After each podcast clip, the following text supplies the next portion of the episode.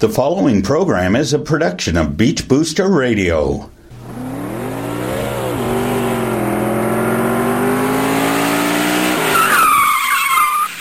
Welcome, race fans. Here's your local racing authority, Sam Chapman, with this week's Sound of Speed on Beach Booster Radio. Welcome, race fans, and this is the Sound of Speed on Beach Booster Radio. And I'm your host, Sam, here to recap a busy weekend of racing with Formula One in Hungary, the NASCAR Camping World Truck Series hit the dirt in Eldora, and the NASCAR Xfinity and Sprint Cup Series were at the world famous Indianapolis Motor Speedway.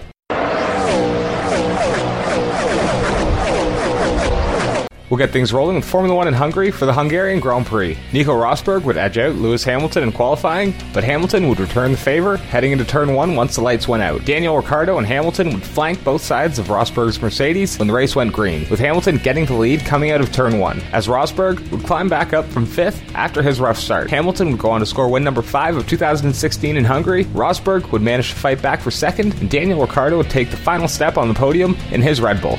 The NASCAR Camping World Truck Series would take their annual trip to play in the dirt in Eldora for the running of the Aspen Dental Eldora Dirt Derby. Dirt regular Bobby Pierce would dominate the race before transmission issues would put him in the middle of the pack. Pierce would manage to fight his way back to the leader Kyle Larson before tagging the wall, knocking the right rear tire off of the rim, sending Pierce around and into the inside wall. It would be all Kyle Larson in the closing laps as Larson would cruise to his first NASCAR Camping World Truck Series win in Eldora. Here's what Larson had to say post race.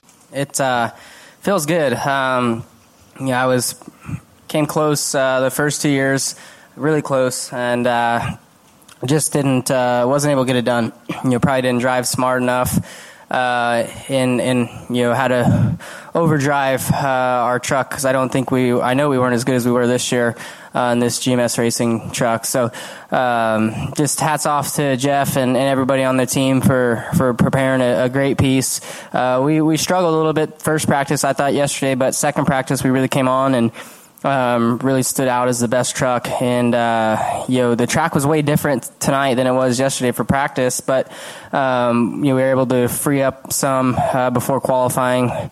And, uh, you know, we're pretty good in the heat race. And then, uh, I don't think we touched it really at all in the in the feature there.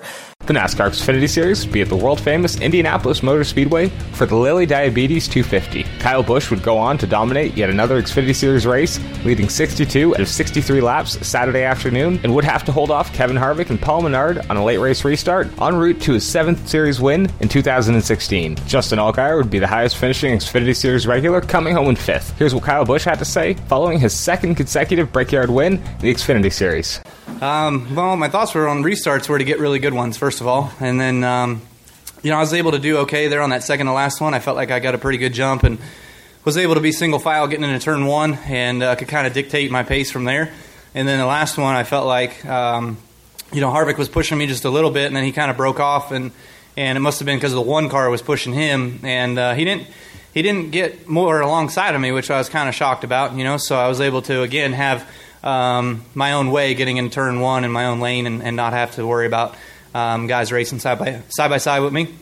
And then down the backstretch, uh, Harvick and Larson, I think, got side by side, which kind of slow, slowed them down, gave me a chance to get away a little bit. So um, that was uh, sort of the, the sealer for the coffin, I guess, and, and being able to put the race away and having the opportunity to cross that uh, restart line down the backstretch and and uh, know that there was whatever whatever flag was next was the end of the race.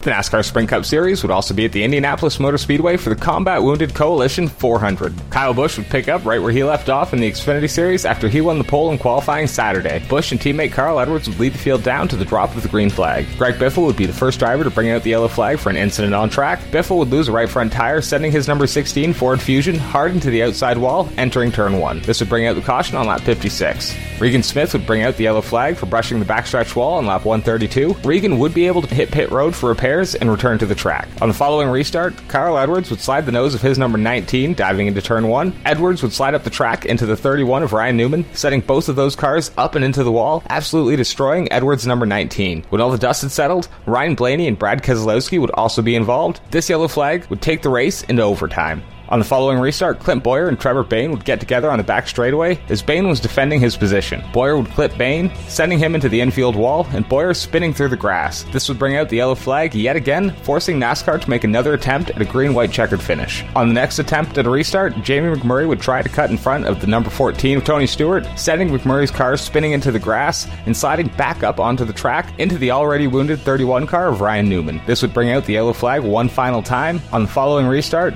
the field would get away clean and make it past the overtime line, making the race official. Kyle Busch, who absolutely dominated the race, would go on to score his second consecutive win at the Brickyard and sweeping the weekend. Matt Kenseth would come home in second, Jimmie Johnson third, Denny Hamlin and Kyle Larson would round out the top five in Indy. Kyle Busch would make history this weekend, becoming the first NASCAR driver to sweep both qualifying and races in a weekend between the Xfinity and the Sprint Cup Series. Here's what Kyle Busch had to say following his second consecutive Brickyard win.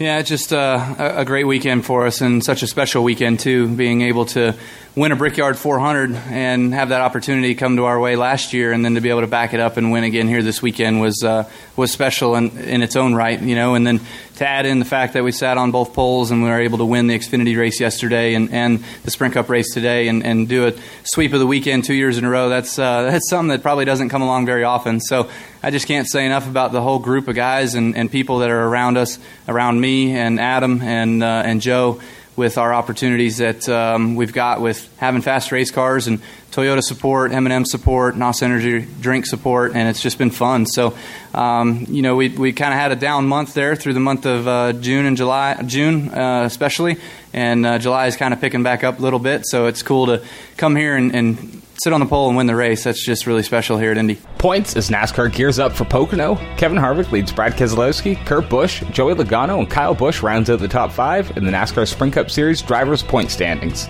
Matt Kenseth was quiet for most of the afternoon, coming home with a solid second place finish. Here's what Kenseth had to say post race. Um, yeah, the last one we had, obviously the bottom was uh, was the choice, and um, but the 22 you know, I don't think anybody restarts better than him in the last handful of years. You know, especially that initial initial launch through the gears. So, um, you know, with him doing it outside, he did a spectacular job of still being beside Kyle when we got to turn one, and I wasn't up there as close as I was hoping to get. And uh, you know, he cleared him. I barely got under Joey, and just I was really tight, so I, I actually barely got by him, and just barely held off the 48 and 11. But um, got through gears fine and got in position. Just um, you know, couldn't do anything when I got there. Join me Sunday as I get you set up for the Pennsylvania 400 from the Pocono Speedway as the NASCAR Sprint Cup Series gears up for the Tricky Triangle. Until then, you can head on over to the Sound of Speed's Facebook and Twitter pages to keep in touch and up to speed with all sorts of motorsports news throughout the week.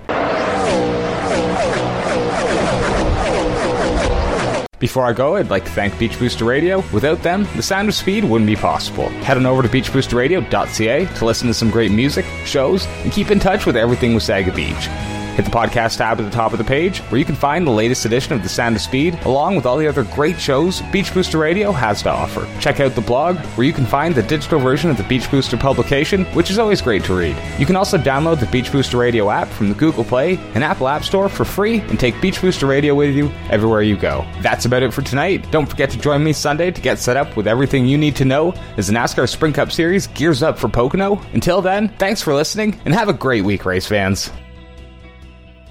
The preceding program is a production of Beach Booster Radio, written, recorded, and produced in Wasaga Beach, Ontario. We thank you for listening to Beach Booster Radio, Wasaga Beach's only locally owned and operated radio station. We are local. We are Wasaga Beach. We are Beach Booster. Hi, this is Brian Smith, Mayor of the town of Wasaga Beach, and you're listening to Beach Booster Radio.